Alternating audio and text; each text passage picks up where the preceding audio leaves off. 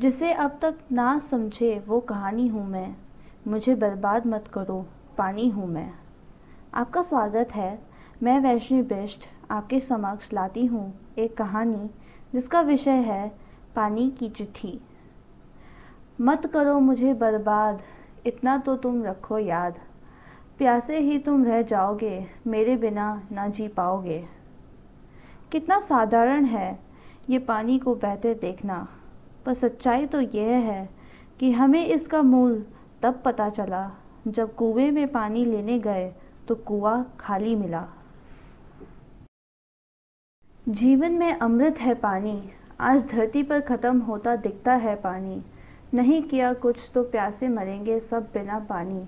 मत करो बर्बाद पानी, नहीं बचेगा जीवन अगर ख़त्म हो गया पानी।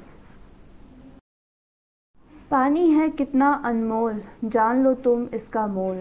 पानी बिना धरती है सूनी, बिना पानी जीवन नहीं है मोल।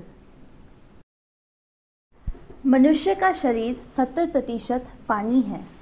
मनुष्य भोजन के बिना तो कई दिन तक रह सकता है, पर पानी के बिना एक दिन भी नहीं। मनुष्य क्या इस धरती पर जीवित हर एक प्राणी के लिए पानी बहुत महत्वपूर्ण है? तो चलिए मेरे मित्रों एक कदम जल संरक्षण की ओर बढ़ाते हैं। सरकार को कोसना थोड़ा कम करते हैं, क्योंकि हर एक अच्छा बदलाव हमसे शुरू होता है। और इसी तरीके से मैं आज की कहानी यहीं पे समाप्त करती हूँ। मेरे साथ बने रहने के लिए आपका बहुत बहुत धन्यवाद।